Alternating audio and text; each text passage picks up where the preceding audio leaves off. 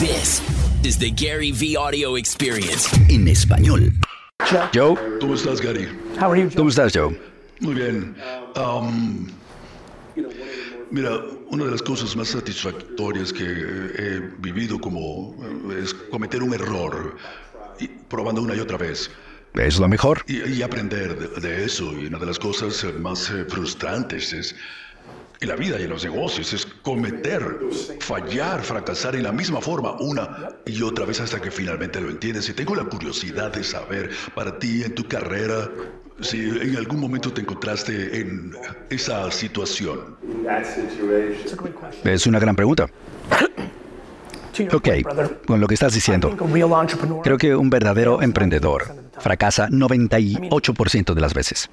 Es que, mira, puedo pasar el resto de la vida sentado aquí frente a ustedes contándoles lo que no ha funcionado para mí porque pasa todos los días. Con lo que estás diciendo, ¿cuál es el realmente malo? Que es consistentemente un problema. El que es realmente evidente, el más obvio, porque desde temprano yo me di cuenta, tuve mucha suerte, que Internet surgió cuando surgió. Y que yo estaba en la posición adecuada. Pero cuando tenía 20 y pocos años, yo me habría atrevido a predecir qué es lo grande que viene ahora, porque aún no había calibrado el tiempo que hace falta para que ocurra la innovación. Yo dije que el metaverso está a 14 años de distancia. Cuando yo lancé WineLibrary.com en el 97, yo recuerdo diciéndole a mis amigos que estaban en la universidad, yo no estaba todavía en la universidad, en el año 2000 todo el mundo va a comprar vino en Internet. Yo no me había dado cuenta, porque yo siempre digo, yo digo sí, no me había dado cuenta de que ustedes eran gente de no. Entonces, yo sabía, yo tenía que aprender el tiempo adecuado. Lo aprendí rápido. Me equivoqué prediciendo eso en cuanto al tiempo, un par de veces. Pero yo compré una publicidad en Luxury.com. Voy a hablar más fuerte por el ruido. Compré publicidad en Luxury.com en el 98 por $10,000, mucho dinero. Yo dije, esto va a ser enorme.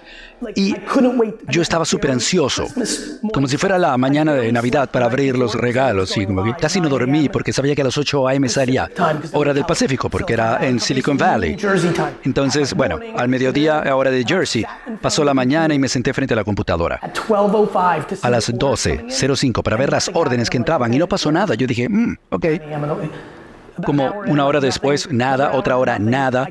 Los llamé y le dije, porque yo podía ver, el link era correcto. Era muy temprano para Internet, todos estábamos aprendiendo y compré una publicidad en lo que parecía que iba a ser una página enorme. Tuve que aprender. Aprendí que no debía entrar demasiado temprano, pero hay uno en el que estoy trabajando todavía. Y es curioso por el consejo que di hace un rato, ¿no? Es algo muy real para mí. El error que yo cometí regularmente por más de 20 años fue no dar noticias negativas a gente en mi compañía cuando nos estaban desempeñando bien, porque no quería asustarlos. El punto más bajo de mi carrera profesional fue el día que tuve aquel eureka a los 42, 43 años, de que había pasado 20 años tratando de que todo el mundo se sintiera seguro, que se convirtió en que la gente no estaba segura de cuál era mi posición sobre ellos, porque podía ver a Luis el fin de semana, que tengas un buen fin de semana, todo genial, y el lunes llamarlo y decirte tenemos que despedir, y él decía, pero ¿qué pasó? Lo que me dijiste el viernes. Y lo que yo hice desde 22 a 42 años fue culpar a O.J. en ese escenario, como que, mira, él tenía que haberse dado cuenta, porque además me quedaba pensando en eso para siempre. Su desempeño ha sido malo por 2 años, lo culpaba a él. Y la realidad es que mi cualidad favorita sobre mí es que me hago totalmente responsable.